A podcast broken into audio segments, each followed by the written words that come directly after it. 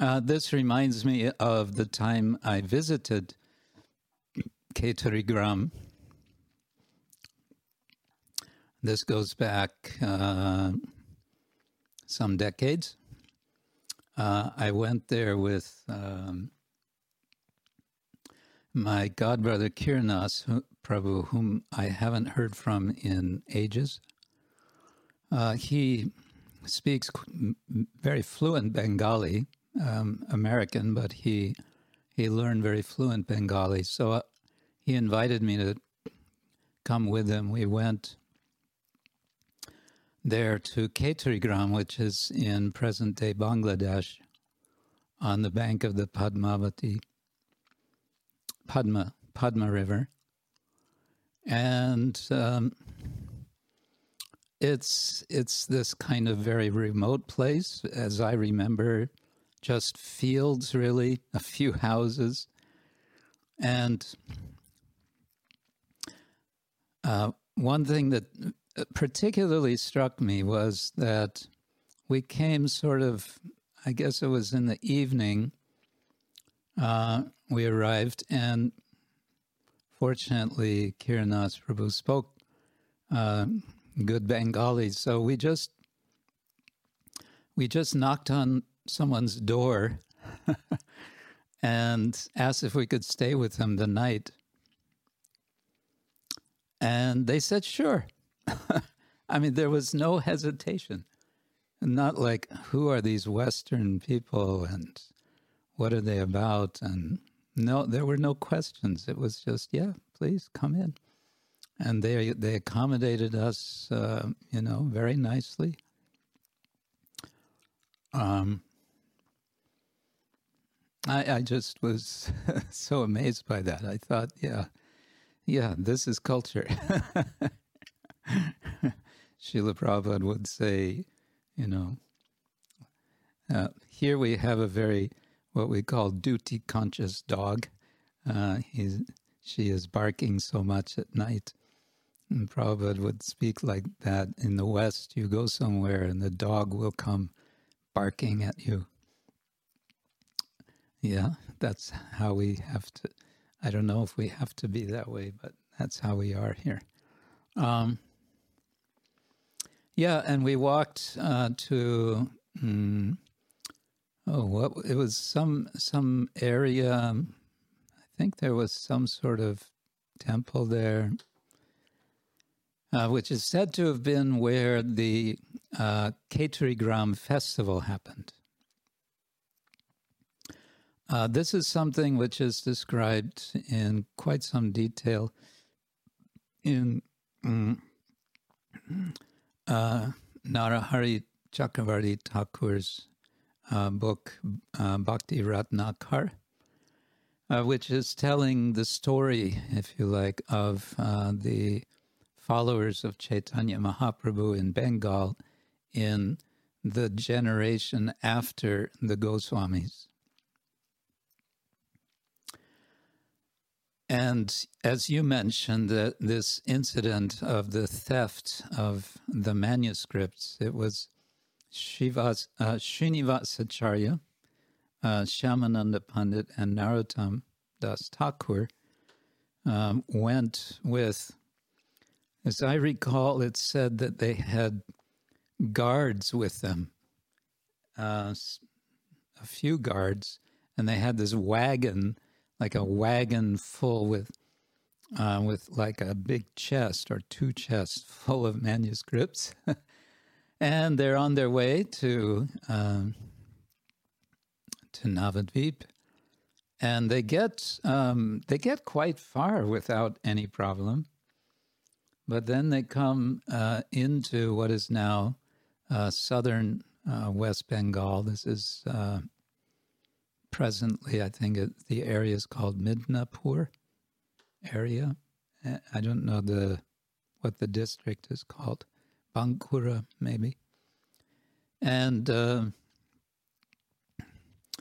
and the, all the all all the manuscripts were taken, and you know keep in mind these are handwritten manuscripts. How long does it take to write by hand um, any book. And these are so many books of the uh, Goswamis and Krishnadas Kaviraj Goswami uh, are being brought to um, to Bengal for the Bengal devotees, and there's a there's a reason for them to bring them. Um, well, you can say obviously they just want to spread uh, the teachings of the six of the Goswamis. Well, yes, they they were concerned in uh, they were the devotees in Brindavan were concerned because in Bengal there were so many different ideas going on, so many different uh, we we would say philosophies, so many different ideas of who is Lord Chaitanya and what is um, bhakti yoga and so on. And, uh, you know, the years are passing since Chaitanya Mahaprabhu has departed. Uh, and so, how to bring everyone together?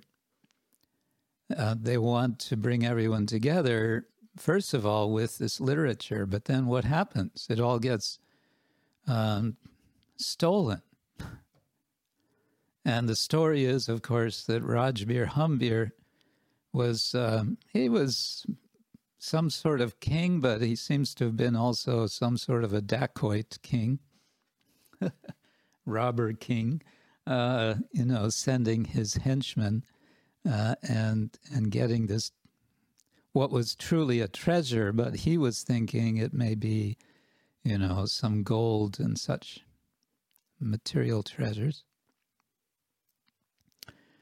Uh, and so after this happens, Srinivasacharya decides, okay, I'm going to stay here and find out. I'm going to find our our our lost manuscripts. And you two can continue on. So um, Narottam Das Thakur and Shyamananda uh, Pandit Shyamananda Prabhu continued on. Srinivasacharya remained and uh, he made himself into a kind of detective. And he would go into the market and listen, just talking to people and just getting getting to know who's who and what's going on. And then some some mention may have leaked out through some people were, you know, doing some chatting and something about uh, about uh, a great uh, catch having been uh, received and brought to the king.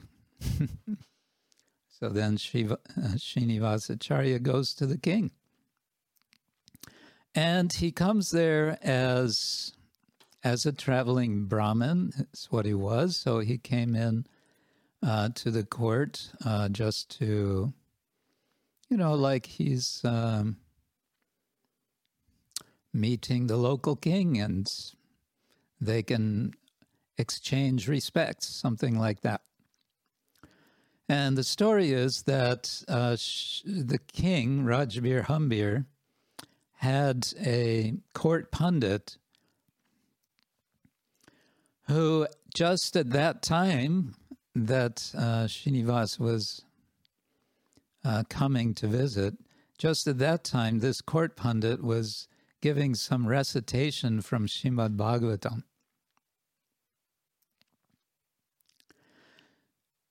And specifically, he was talking about Ras Leela. But Srinivasacharya is hearing what this uh, pundit is saying, and he gets very quickly very upset. So much so that he just stands up and uh, begins to refute the misunderstanding of this court pundit. And he does so in such a powerful way that Rajbir Hambir becomes his disciple. There's some more details I don't remember, but there's some some back and forth. Uh, uh, but eventually, Rajbir Hambir surrenders to Srivas Thakur, uh, and of course reveals mm, what is the treasure that had been stolen, and so all the books have been recovered and uh, are um, eventually come then from there to uh, to the main community of of the Vaishnavas, Gaudiya Vaishnavas. But Srinivasacharya apparently stays for a longer time and becomes essentially the Raj Guru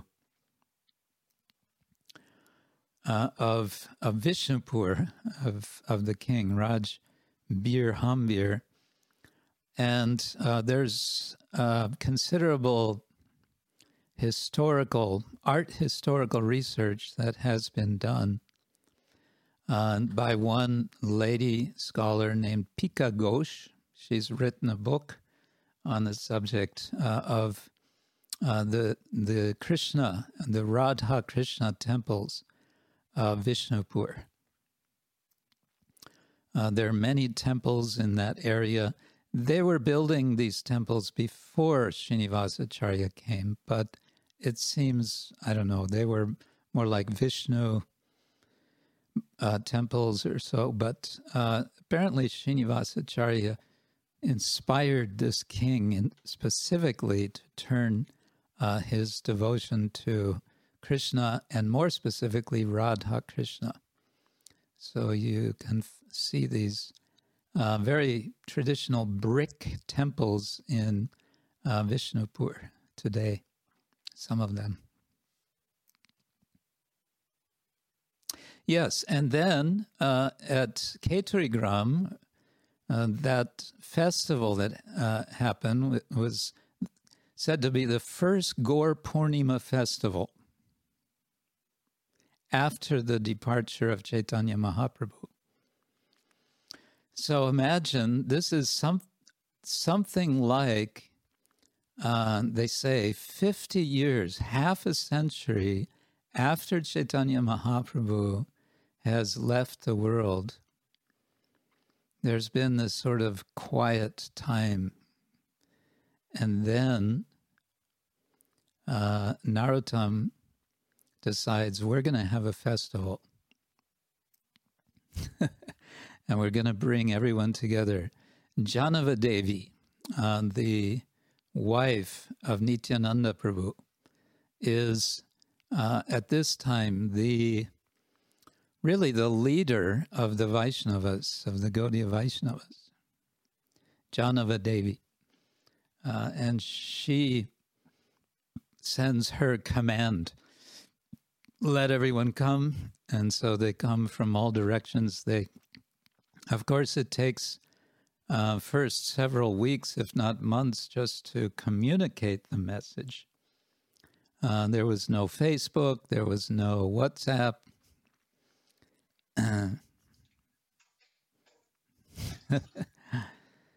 so, uh, and they all came. So many, so many people came from uh, all directions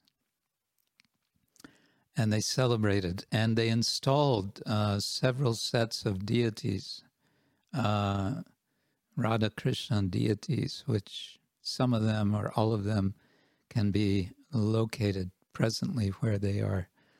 Um, and they chanted and they danced and they chanted and they danced.